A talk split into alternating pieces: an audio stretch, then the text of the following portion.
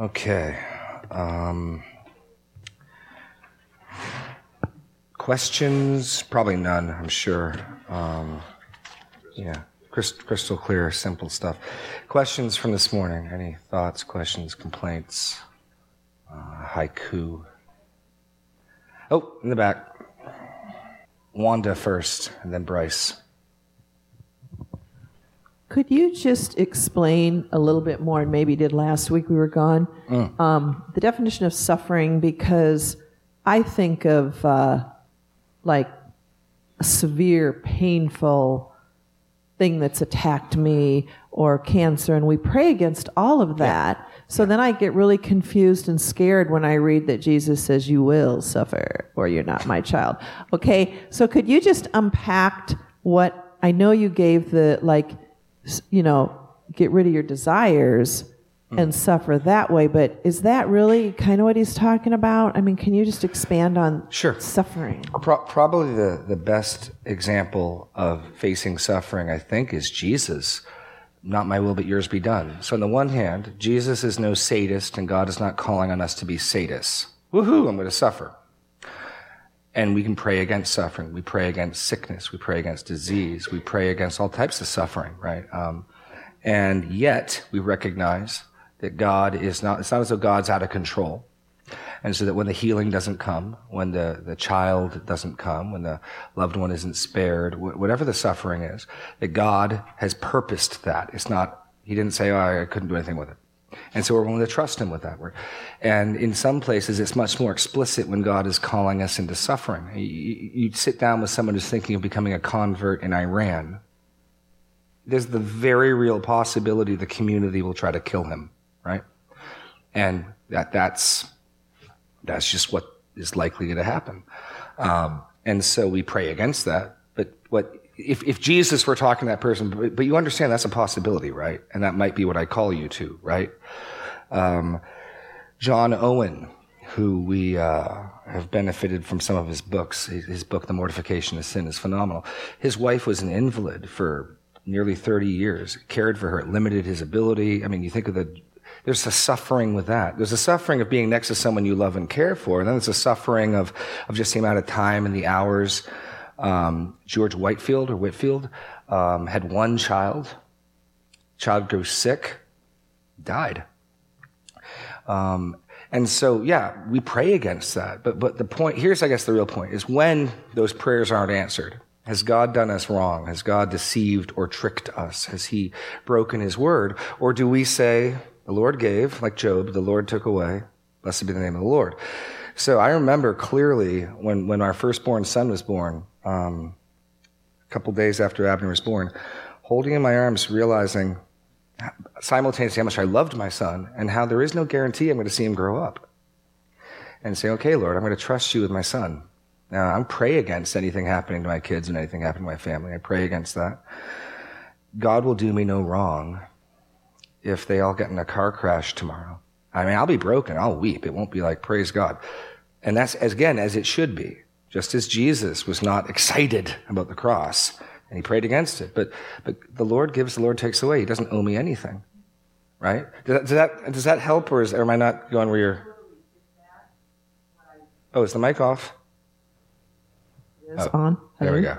Okay, I totally get that, but I thought that what you were saying with the scripture today was everybody, you will suffer. Oh, Otherwise, yes. you're yes. not.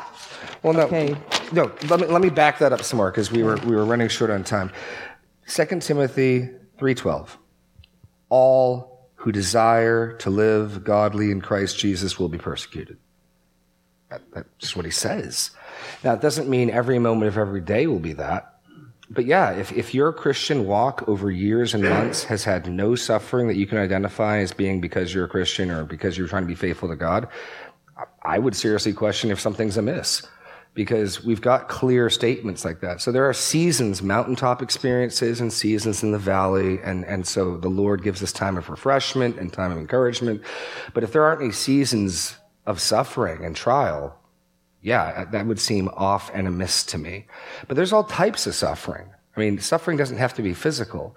Suffering can be the people at work that, you know, make fun of you because you're, I mean, my brother-in-law, worked with a union in in California doing um, plumbing, and he got all sorts of grief because he would actually do it by the code and according to what was supposed to be done, and would slow them down, and so they they treat him poorly, and they're suffering for, for integrity. So, I mean, it's not simply like people are going to be hunting and killing you, and if they're not trying to hunt and kill you, you're not a Christian. But, but there will be suffering if we're being faithful to God because the darkness hates the light. The world we live in hates God. And so if we're not in any, if that's never happening, something, something does seem off or amiss. But at the same time, every moment of every day will not be that. Does that, that, that okay.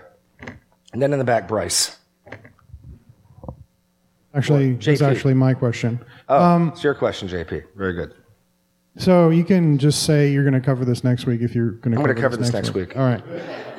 I'm glad we got that taken care of. In your readings, did anyone attach any significance to the fact that Jesus says build a tower as opposed to like a barn or a house? What type of significance are you getting at? No, I just I don't know if because I mean I feel like a, counting the cost of building a tower seems like a random building to me, and I don't know if there's any significance of that. Okay. Well, you're getting ahead of where we're going. We will get there next week, so I'll give you the 30 second answer. Sure. It, I think for Jesus' illustration purpose, it needs to be common enough that you've seen it, but it needs to be expensive enough that you may not be able to finish it. And, um, I, and that you may have seen someone potentially start and not finish it. If it's your house, you're going to get it done because you need to sleep. I mean, it may not be done the way you wanted it done. You're not likely going to see the unfinished home. But you may well, if you got a vineyard, you got crops, you put up towers um, to, to, see the thing from or it could be a watchtower for a community, um, for defense. These are things that may not be finished. So it needs to be expensive enough that it's not nothing, and it needs to be common enough that people may or may not have seen an incomplete tower. I don't think there's a whole lot more beyond that, but um, I, can, I can look and I'll keep my eyes open this week, JP. Okay? Okay. Other questions? Thought, oh, here we go. Steve. Uh, I keep getting the impression that uh, God does not consider pain and suffering bad. Uh, slavery is not bad. Death is not bad.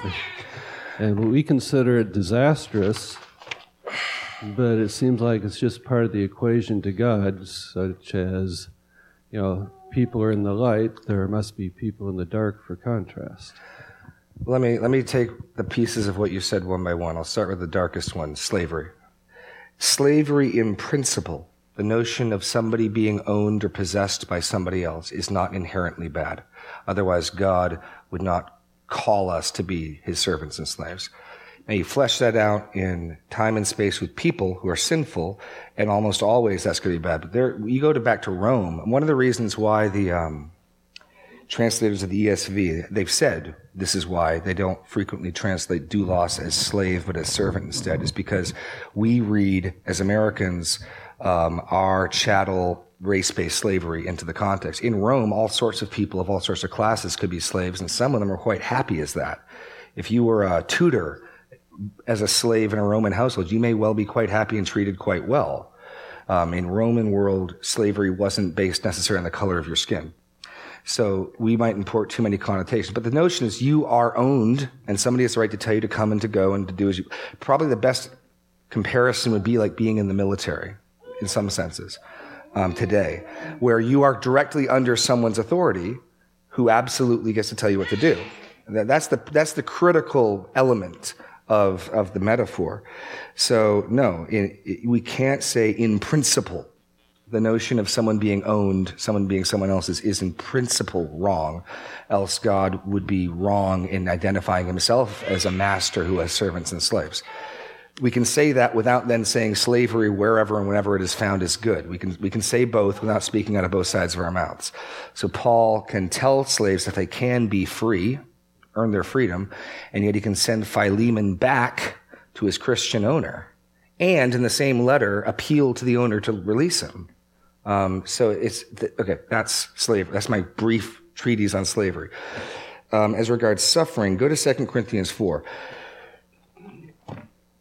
Suffering, taken by itself, is a bad thing. Jesus has gone to great lengths to end suffering. So the hope of the new heavens and new earth, Revelation 21, is God will wipe away every tear and the former things will not be remembered. However, suffering, we learn, accomplishes good things now. And so, in that sense, suffering has good purposes. So, if you take it by itself, suffering as an end in itself is not good. And Jesus dies that death might be done away with.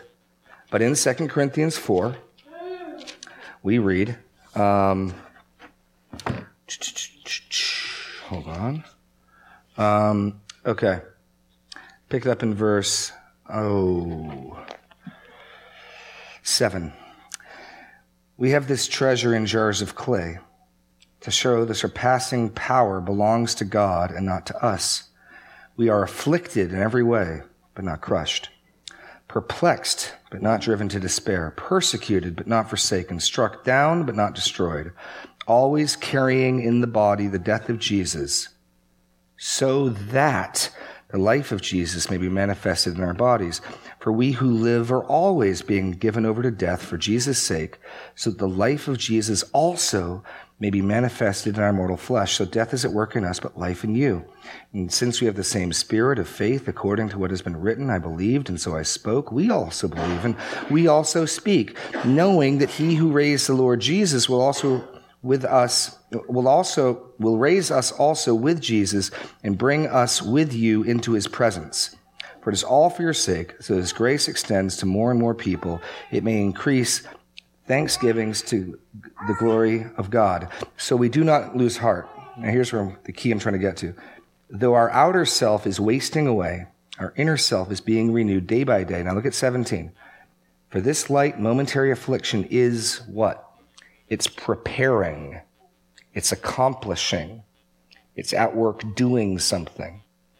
And so the suffering of now, in and of itself, as an end in itself, is bad. Look at what it's preparing, doing, and accomplishing. This light momentary affliction is preparing for us an eternal weight of glory beyond all comparison. So it's a means to a good end as we look not to the things that are seen, but to the things that are unseen. For the things that are seen are transient, but the things that are unseen are eternal. So, on the one hand, Steve, I would agree with anybody who's going through suffering. This is, I mean, one of the things that the Christian worldview gives me is that when someone grieves loss or death, I can say, Amen. This is unnatural. This is alien. This is not the way things are meant to be. And the party that cries out against it, something is wrong in the world, Amen. Something is wrong in the world. Death is not part of the original picture. And so Jesus weeps at Lazarus' tomb.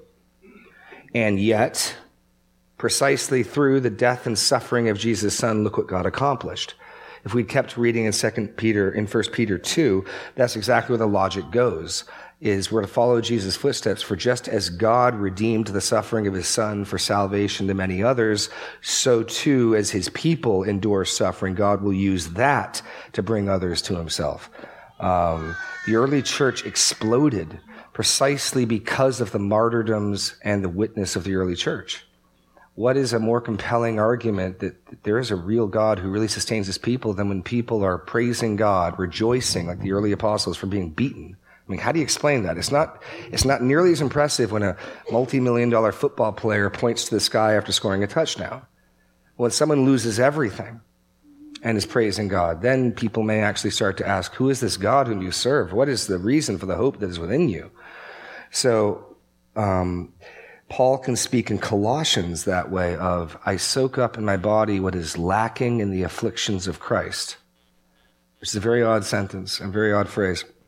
It does not mean Christ's death is lacking anything, but what I believe and we can go look at that longer if we want. But what I believe Paul is saying is this that what is lacking in Christ's afflictions is that Christ is not physically here on earth presenting the gospel to people, but we are. And that God has chosen that just as the vehicle of the, how our salvation was procured was through the suffering of his son, so the means, the primary means of the spread of that gospel is through the suffering of his people.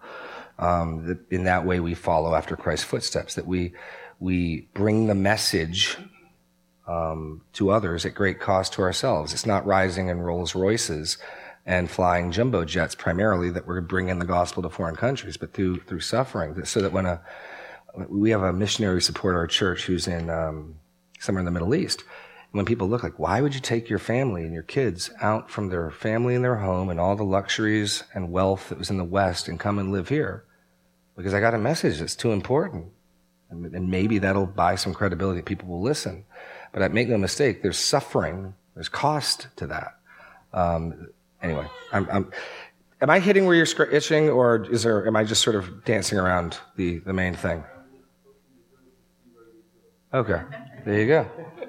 Excellent. More questions or thoughts or anything?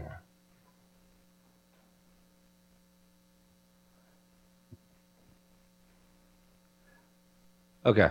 I was talking to somebody in the donut coffee time who shall remain nameless, um, who wanted to, who was talking to me. I want to, I want to make sure I'm balanced on some things. Um, let, let me be clear. Jesus did not always, neither did the apostles always, emphasize the uh, this aspect of, of of the gospel of discipleship when they present the gospel. In fact, one of the earliest studies I did as a new Christian um, was to try to go through all of the presentations of the gospel in the book of Acts to try to find what the common denominators were. There aren't many.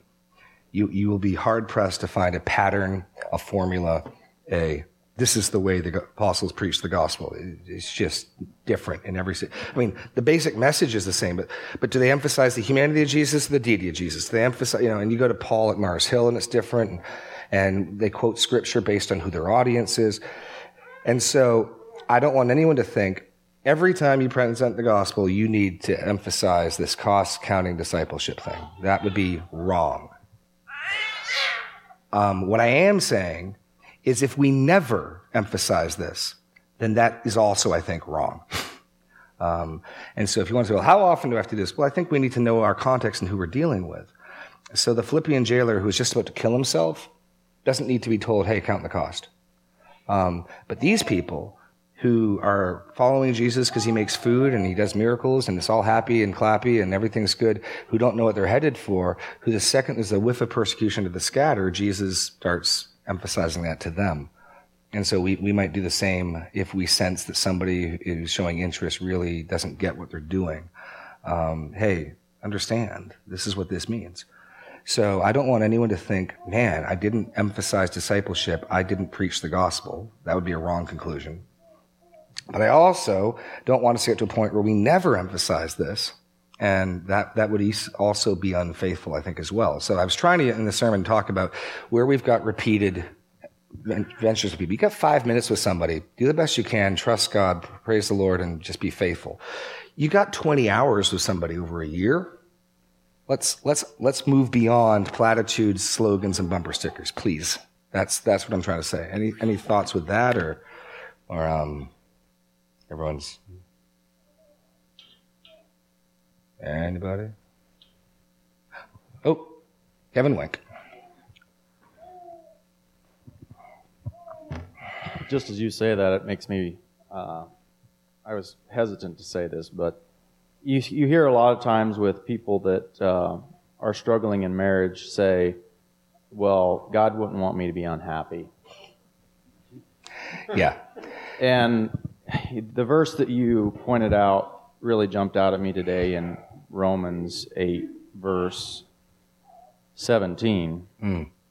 as a good verse to have on hand. In those cases, I struggle with the uh, ability to throw these out when I get confronted with those mm. type of things. Um, but I'm sure there's many more. I mean, you just uh, in Second Corinthians, you just stated another one that would be great to to point out. Um, but I think that is our culture's attitude is that God just wants us to be happy, and yet we do not approach the, the fact that we need to suffer along with Him and what He has called us to do. How would you how would you counsel when you're approached with something like that? Not just the culture, too, the church. Oh, yeah, well, the church has drank the culture of Kool Aid. And then there's a half truth that God, I mean, what the picture we got in 2 Corinthians 4 is outwardly perishing, inwardly renewed. So we are inaccurate if all we put forward is the suffering. We're inaccurate if all we put forward is the joy. The accurate picture is while we are suffering, being renewed and being encouraged and being upheld. That's, that's the picture Paul lays out. So outwardly, inwardly. Outwardly crushed, inwardly renewed. Outwardly she perishing, inwardly getting life. That God is both sustaining and invigorating and comforting and strengthening us in hard things. That, that would be the full picture. Uh, the fact that we, we live in a culture where people can say things like God wants me happy and everyone doesn't go, what? Tells us how far we've drifted off the mark. So does God want you happy? Yes, in Him. God wants you happy like Peter and John were praising God for being beaten happy. I mean, they were really happy. He wants us happy in that sense. Joy is probably a better term. But does God want us comfortable? Does God want us, um, I don't see a verse in the Bible that says that. What's tough is when people are in the, tr- and one of the reasons why I'm, I'm trying to get to your question, I really am. Uh, one of the reasons why I'm trying to hammer this now is it is doubly hard when a person is in the fire, is in the furnace, is in the whirlwind, and they haven't understood this. Now they're dealing both with the suffering that they're facing, whatever that suffering is, and the added suffering of, but I thought God promised if I was faithful, He'd give us a child. I thought if I was faithful, my marriage would work. I thought if I was faithful, I'd get the promotion, not be unemployed, right? And so now they've got double suffering. They've got the suffering of the thing, and this other, but God, I was good, I was faithful. Why did this bad thing happen? Because they'd been taught the prosperity light gospel, which is if you're faithful, big earth shaking events will not hit your life. Um, I don't think many in, in our church or in our culture fully buy into the full prosperity gospel, but the prosperity light is really seductive. That you'll have a relatively smooth life. The cancer won't come. The child won't die. You won't lose the job. And and so I want to try to hit this now because when you've got someone in the whirlwind, it is really hard to say to them, I mean, this is a hard thing to say to somebody. What, did, did you honestly expect there was a promise that that wouldn't happen? It's just really hard to say to someone in the world. And I'd much rather have people hear that now. So then when tough times come, they just deal with the single suffering of the thing itself. Uh, so what do you do as somebody? If you're dealing with someone who's really confused, you try to point them, you try to point them to, um, to God's faithfulness. I was listening to D.A. Carson tell a story. Hit me right in the feels. I'm on my bike and I'm riding, and I'm like, I think I had a tear come out my eye at one point. You know, it got me right in the feels. And he was just telling a real life personal story about his daughter, who had a really, really good friend. She was in high school, and this, this young woman was young, vivacious, excited, passionate for Jesus, looked like she was going to go and do great things. And from diagnosis to death with leukemia was three months of, of his daughter's friend, just from diagnosis to death, boom. And he says he's walking down the hall and he hears his daughter weeping and he goes in and, you know, he says, what's the matter? And she says, daddy, God could have saved my friend and he didn't. And I hate him for it. And, and Carson uh, says, well, you know, thank you for being honest. That's good. You know, it wouldn't do us any, thank you for feeling open enough to tell me that. It wouldn't do us any good to pretend that wasn't the case. He said, but before you judge God too quickly, um, let me point you to some other things God has done that maybe, maybe he knows more of what's going on. Maybe he's got a better feel for what's going on. Points her to the cross, points her to the giving of his son. Just before you judge God too quickly, um, can you trust your friend? Can you trust your, your, this situation to a God who sent his son? I mean, that's the best you can do. You can't then load out a big, let me tell you what Jesus said about you better sign up for. It. I mean, it's just, it's, it's almost too late at that point. Um, and, and, and fr- frequently when I'm doing pastoral counseling, that's what you're dealing with. You're dealing with the person who's getting ready to walk, walk on the marriage, walk on whatever, because, you know, like Popeye, I've, what's he say? I stands all I say. I can't stands no more. What's, no, he had some slogan. I'm bungling it, but but uh, and, and, that's when it's like it's almost too late because they've bought into this notion that God wants me happy. You hear that all the time. I mean, if you want to be really blunt, Voddie Baucham, big black pastor, he's now heading up a seminary in uh, in Zambia. He he's got this little clip, and he can get away with stuff like this. I can't, but I can impersonate him and sort of get away with it. Um, Because people will try to sell that stuff to me. God, God wouldn't want me unhappy, and I'm unhappy. Let me get this straight. It pleased God to crush the sinless, spotless Lamb of God, but you, he wouldn't want unhappy. And sometimes helping people realize that's what they're saying. It was kind of what I was getting at earlier. Like, do, do you really think you have more rights than Jesus? Well, it's okay for Jesus to suffer, but not me. No student is greater than his disciple. I mean, that's Luke 6:40. A disciple is not above his teacher. One of the fundamental principles of being a disciple is, and Jesus says this in all the Gospels. In John, um, it's in John 16, I think. They hated me, they'll hate you. They're going to treat you like they treated Jesus. And, and if we're unwilling to, oh, no, that's not acceptable. Okay, then you are not really interested in being a disciple, are you? Because that's, that's fundamental to the discipleship relationship is you're not greater than your teacher. So you ask a tough question. What do you do to someone in the middle of the whirlwind? You, you try to point them to God's love. You try to suggest to them. Maybe it doesn't work the way you do, the way it's working. But it's hard because once people have bought into that, and frequently people are quoting, God wants me happy, they've already decided they're going to cast off their cross. They've already decided they're going to walk out of the relationship or whatever. And it's, it's frequently too late by the time they start quoting those slogans, in my experience. But you pray, you point them back, and you, you try to lay a foundation in the church so that, that when this stuff comes, at least they're spared the, the, uh, added suffering. Like I said earlier, I don't say it flippantly. You know, if, if, if one of my kids dies, I'm going to be broken. I'm going to be wrecked.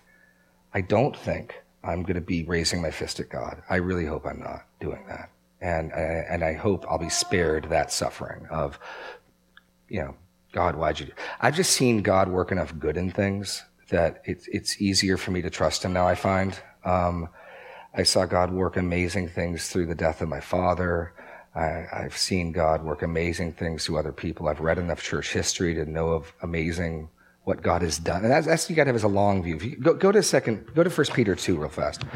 I think this is ultimately what you have to have in view. Um, Second Peter, First Peter two. I keep saying Second Peter. First Peter two. We we began this right, verse twenty one. For to this you've been called, as Christ also suffered for you, leaving you an example, so that you might follow in his steps. He committed no sin, neither was deceit found in his mouth when he reviled did not revile in return. So verses 22 and 23 are arguing from the greater to the lesser. Uh, the, the, the force of the argument is this Jesus was sinless, implied, you and I are not. and if Jesus, who is sinless, put up with abuse, how much more ought we? That, that's the flow of the argument, greater to the lesser. If it's true in the extreme case, how much more in the less extreme case? He committed no sin, neither is deceit found in his mouth. When he was reviled, he did not revile in return. When he suffered, he did not threaten. What did he do? We just heard all the things he didn't do. He continued entrusting himself to him who judges justly. And that's important because when we suffer, the answer is not, don't worry, it's meaningless. Don't worry, you just, just suck it up the part of us that cries out for vindication, the part of us that cries out to, for wrongs to be righted, the scales to be balanced, is right. Jesus was simply willing to wait on God's timetable for God to judge justly. So there's a very real sense in which Jesus desires the people who've wronged him, who sinned against him, who beat him and scourged him and crucified him, for, for that to be dealt with and he kept entrusting him who judges justly. And then he points out what God accomplished through that. So, what, what was God able to do when Jesus trusted him and suffered, trusting God's judgment? He himself bore our sins in his body on the tree, that we might die to sin and live to righteousness. For by his wounds you've been healed, for we were straying like sheep, but have now returned to the shepherd and overseer of your soul. So Peter's argument is, look at what God was able to do and accomplish and use when Jesus willingly suffered mistreatment, trusting in God's timetable. Now look at, look at the, what chapter 3 starts with. Likewise, wives, be subject to your own husbands, so that even if some do not obey the word, they may be won without a word by the conduct of their wives when they see your respectful and pure conduct. What's the argument? Wives, if you've got a husband who's a jerk and you respond with, with righteous, holy living, That might be precisely how God wins your husband to faith. If you're willing to suffer mistreatment, God might work salvation through you to your husband, just as when Jesus suffered mistreatment, he worked salvation to all. That's the logic of the passage. So the other point would be when you're in suffering is, is trust and believe. If, if we can bear up underneath it, God is going to work good things through it. That's one of the things I try to encourage people who are suffering with, especially people in difficult spots. I'm, I'm thinking of men I know who are in marriages that are difficult and there's no end in sight. Be certain God will not waste your suffering. God will use it to redeem things. God will use it for good. I don't know how, but He will. He, he isn't going to waste it. It's not for no purpose. If it was for no purpose, then He wouldn't be good. So I got to trust that whatever suffering I'm enduring, God will use, just like He used Jesus' suffering, just like He envisions the wife. I don't know how it's going to show up, but it won't be wasted. Good will come of it. He will work redemption through it. And that, that's another thing that I will point people to to try to give them hope. I, I, I don't know this side of glory, how that's going to play out, but I'm absolutely convinced that's the case. That our suffering is not meaningless. Just as we read in 2 Corinthians, it's accomplishing, it's working things. It's, it's, it's being effective in something good. Um, so that's kind of a long-winded answer, Kevin. I hope that helps. no, no. Okay. Other, yeah. oh, Steve. No, no, no, microphone, sir what was the verse he quoted about Romans that we need to keep? We didn't hear it over here. Romans, go to Romans 8. Let's read that again. Romans 8, um, 16, I think, and 17.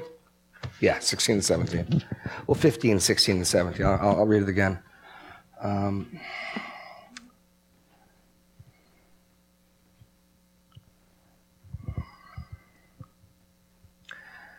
for you, for you did not receive the spirit of slavery to fall back into fear. But you received the spirit of adoption as sons, by whom we cry, Abba, Father. The Spirit Himself bears witness with our spirit that we are children of God, and if children, then heirs, heirs of God, and fellow heirs with Christ, provided we suffer with Him, in order that we may also be glorified with Him.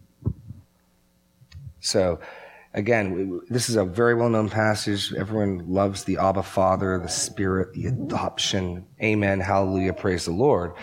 And yet, in and along with that, Paul says that bit at the end that we often leave off in our thinking. Uh, and, and the logic is this that just as Jesus humbled himself and went down and then was exalted, so for us, we humble ourselves and God exalts the humble, right? There's a cross before the crown. That, that's the logic. Is is we follow the pattern of our master who humbled himself and God used that to redeem and save others, and then God exalted him. And if we follow in his path, God will use our lives redemptively, and God will exalt and crown us. Um, that's that's the logic. Yes, Anna. Or uh, okay. sorry. Um, I want to go like back to uh, Second Corinthians four. Mm. It says, "Since we have the same spirit of faith, according to what has been written, I believe, and so I spoke. We also believe, and we also speak, mm. knowing that He who raised the Lord Jesus." Will raise us with Jesus and bring us with you into his presence. For it is all for your sake, so that as grace extends to more and more people, it may increase thanksgiving to the glory of God. I guess I have a question. Um, he will. It says, um, knowing that he will, he who raised the Lord Jesus will raise us, will also with Jesus and bring us with you. So what's that mean? Like he will bring us with you? Paul is Paul is uh, in Corinth dealing with some factions. One who's rejected his apostleship. He wrote a uh, we refer to as his harsh letter. We don't have it. I don't think we do. Some people think it's First Corinthians, but I don't think so. He references it um, a little later in chapter seven. But uh, he wrote him a letter of rebuke. Most of the church heard the rebuke, and Paul's writing to express his restored relationship with the church. And he's also, towards the end of Second Corinthians, going to warn the remnant of unrepentant people who oppose him. So I think here he's simply noting their unity. That I'm confident the Lord's going to raise me And I'm confident the Lord's going to raise you, and He's going to bring us together in His presence, that I, it won't be one without the other. We'll, we'll be together. I, I think that's all He's emphasizing there. So I could say to any Christian, you know, the Lord's going to raise me, the Lord's going to raise you, the Lord's going to present us together before the Lord Jesus. Um, yes, Paul's, the you there is the Corinthians. Um, and, and by extension, any be- genuine believer in Christ. Him and his group, his cohorts, his traveling b- band of missionaries, us, with you, the church at Corinth, and likewise the church at Martinsdale and the church everywhere. I think that's all he's saying. Okay? Anybody else? We got 10 minutes. Oh, in the back. Stacy.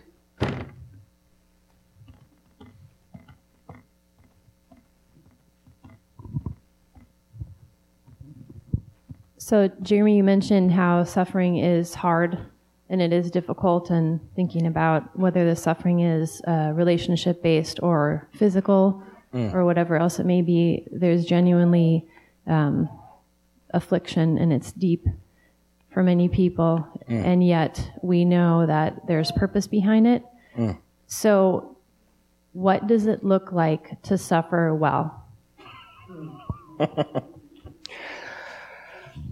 Okay, we're going to get out early this morning. what does it look like to suffer well?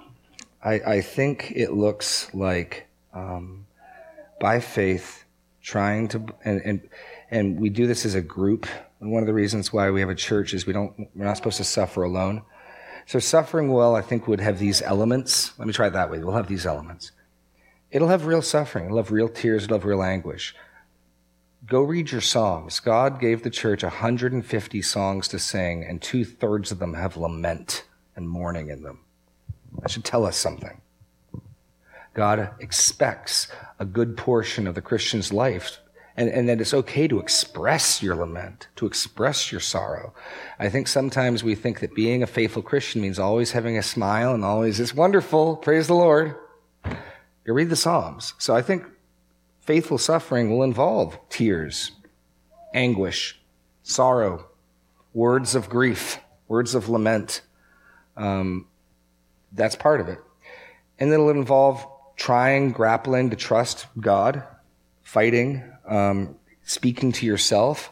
So David in Psalm 42 and 43 lays out his grief and then he speaks to himself. Why are you downcast, O my soul within me? You can almost picture David talking to himself. Soul, why are you, why are you discouraged, soul? Hope in God, soul. So, so it'll look like speaking truth to yourself, reminding yourself of truth, true things. Three times in those two Psalms. It's likely one Psalm, Psalm 42 and 43. Three times. And the pattern is David pours out his lament, David speaks to himself. David pours out his lament, David speaks to himself. David pours out his lament, David speaks to himself. So faithful suffering will involve a measure of self-counsel, reminding yourself of truth. Faithful suffering will also involve others in the body doing the same thing. So go to, go to um, Hebrews 10. And the entire book of Hebrews is focused on what we're going to be looking at next week persevering, finishing. The salt needs to not run out of saltiness. To use a modern metaphor, we need to not run out of gas. And so Hebrews is focused on that, but Hebrews approaches it much more corporately. And perseverance of the saints is a corporate job. And so in um, Hebrews 10 19, Therefore, brothers, since we have confidence to enter the holy place by the blood of Jesus, by the new and living way that he opened through the curtain, that is through his flesh, and since we have a great high priest, so here's the two foundational truths. We have confidence to enter, we have a great high priest. Then you're going to get three lettuces. Not, not a head of lettuce, but Okay, it's a hortatory subjunctive, if you care for the grammatical term. Three lettuces. Let us draw near, verse 22. Verse 23, let us hold fast. 24, let us consider. Let's walk through that. So consequently, because we have confidence to enter because of the blood of Jesus, and because since 21 we have a great high priest over the house of God, let us draw near with a true heart and full assurance of faith, with our hearts sprinkled clean from an evil conscience and our bodies washed with a pure heart. So draw, don't run away, don't shrink back, draw near God. Then hold fast. Let us hold fast the confession of our hope without wavering. For he who promises faithful. And I think the person in the middle of suffering, that's the battle. Will I, will I continue on in hope or will I, like Job's wife said, curse God and die? And then the third let us, I think brings that in. Let us consider how to stir up one another to love and good works, not neglecting to meet together as the habit of some, but encouraging one another all the more as you see the day drawing near. One, one of the main reasons we get together on Sunday morning is so that we can mutually encourage each other. Because some of us are going to show up barely holding on, and some of us are going to show up having a week marveling at God's goodness and grace. That we're not all suffering at the same time. We're not all on mountaintops at the same time. We're not all in the valley at the same time. And consequently, if my faith is at a low ebb, someone else can speak and encourage me and they can buoy me up. And likewise, if I see someone who's just clinging on and I'm had, I can tell them, I mean, encourage each other. And that's how we hold fast. That, that's, that's one of the reasons we gather on Sunday. Um, that's, that's what listening to sermons online can't do for you. You need others. I need others to speak to and to speak to me. So faithful suffering is going to involve that, which is why um, James can talk about weeping with those who weep.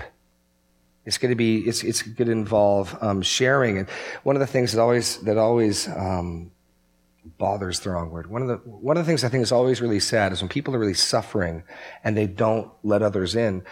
They're missing out on the potential of other people caring for them. I mean. It, it also means people can say clumsy, stupid things. It happens. But, but by and, but in general, let people into your suffering so they, the body of Christ can be the body of Christ and help. Um, you know, and people go through a tragedy and not tell anybody. And, and it's just, you know, there's all this grace that God can minister through his body. So faithful suffering will involve that. It'll involve the body. Uh, faithful suffering will um, be prayerful. Again, the Psalms show us that we're talking to God about these things. Jesus talked to God about his upcoming suffering. So, off the top of my head, Stacy, those are my characteristics. Do you want to add anything to that? You got any other characteristics you want to add, or is that a good place to start? It's a tough question. And admittedly, I haven't done, Al Ostrand is going to add to my list. I haven't done nearly the suffering of some people in this room. So I, I feel kind of, you know, uh, afraid to answer such a question, but I'll, I'll dare try. Al, just say the, the other thing about suffering that, as the word says, it's inevitable, but that the other hope that we always look for is it, it, it's promised that we're going to have suffering in this world, but we have the hope of eternal life where there is mm-hmm. going to be no suffering. Right. So that's, you know, I think throughout history, Christians have clung to that of, mm. yes, they're suffering now, but it's going to be nothing in compared to eternity because we have that hope. And so that that is a huge motivator to hold on to suffer well because we know how it's going to end up. We know what Christ has done for us and where we're going to be. We are spared the eternal suffering, and so we are willing to endure for a time suffering now. Those who are dedicating their lives to avoiding temporal suffering will inevitably endure eternal suffering. And that, that's the logic of if you save your life, you'll lose it. If all you're intent on doing is saving, I'm going to live as long as I can, as, as pain free as I can, if that's your driving number one value, you will perish. And those who are willing to give up their lives will save it. In the book of Revelation, I can see the next hand's coming. In the book of Revelation, the angels goes out and seals God's elect. And then there's the mark of the beast. There's each, each group's marked. And those sealed by the angels will endure the wrath of the beast. And they're spared the wrath of the lamb. And those who receive the mark of the beast are spared the wrath of the beast, and they endure the wrath of the lamb. You're, you the question is, where do you want to get your suffering? Do you want to be spared God's wrath? Then you, you need to be prepared to walk for a little while through some suffering in this world. If you are, nope, I will avoid as much suffering in this world as possible, then you will face God's wrath. That's the way Jesus casts this. That's the way Revelation plays it out. Um, which is why Jesus says, don't fear man, fear God.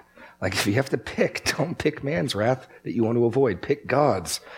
Ab- absolutely. Absolutely. And, and that's where we need to have a long view in mind. In, in the same way that when I get on my bike and ride, it, it's not a, it, eventually it gets pleasant, but when you're tired and your joints hurt, but you have the longer view. I'm going to feel better throughout the day. And in the long run, I'm going to be healthier. I'm going to lose some weight. And I do that with a end view right? The guy who works out at the gym or whatever, same thing. We just do that with a longer view.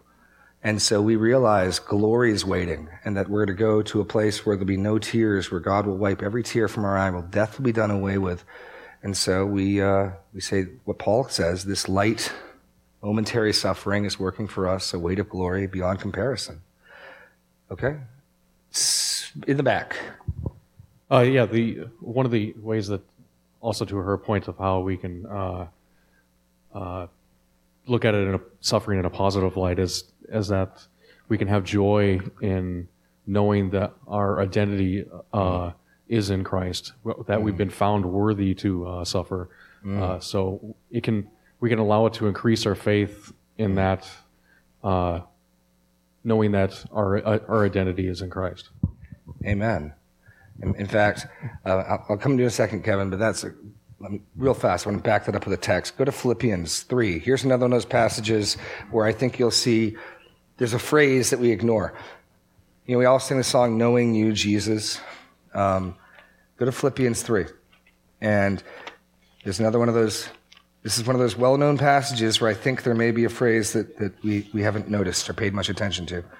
Um, so, Paul says, verse 7, chapter 3 Whatever gain I had, I count as loss for the sake of Christ. Indeed, I count everything as loss because the surpassing worth of knowing Christ, which is to say, I've renounced everything I have.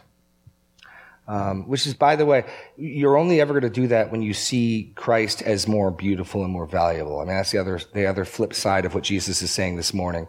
And Jesus elsewhere says, the kingdom of God is like a treasure hidden in a field which a man finds and in his joy sells everything to possess. The only reason you're going to count everything else as pig slop is because you've seen the real treasure. But keep going. Um, for his sake, I have suffered the loss of all things, count them as rubbish, in order that I may gain Christ and be found in him, not having a righteousness of my own that comes from the law, that which comes through Christ, the righteousness from God that depends on faith, that I may know him and the power of his resurrection. And we say, Amen. I want to be raised. And may share in his sufferings, becoming like him in his death. If any means possible, I may attain the resurrection of the dead. And the logic of the New Testament again and again and again is as you identify with Christ and share in his sufferings, you give strong evidence and proof that you will also likewise share in his resurrection. Just as God raised Jesus from the dead, so he'll raise us from the dead.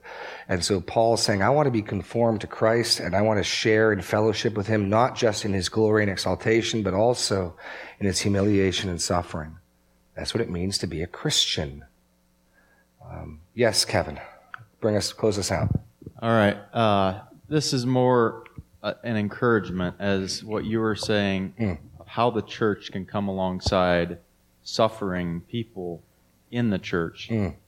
It all has to start with our relationships with those people. Mm. I've seen this on both sides. So we I need to encourage everybody, myself included, that we need to get into each other's lives and make sure everybody or those people in our church um, understand that we sincerely are concerned for them, love Mm. them. Mm. So when those storms come, they will receive that encouragement instead of push it away. Right. So I just want to encourage everybody to put put forth that effort that it is effort to get into people's lives, to show concern for them, and to love them. And let me let me piggyback on top of that, and this will be the last thing we'll close. Don't let your fear of not knowing what to say stop you. Don't let your fear of I've never been through that, so I don't know what to do. I mean, when we lost um, Corbin, our, our child in between um, Sophie and Zadok, it, it- some people said some bungling things. I mean, one of my sisters said something that meant, well, it was awful. Um, and that's fine. But don't be afraid. Talk. I, I, I talk more to people who are suffering and, and they wonder why people aren't encouraging them. And, and I'm pretty sure it's just because we're afraid of saying the wrong thing. What do you say?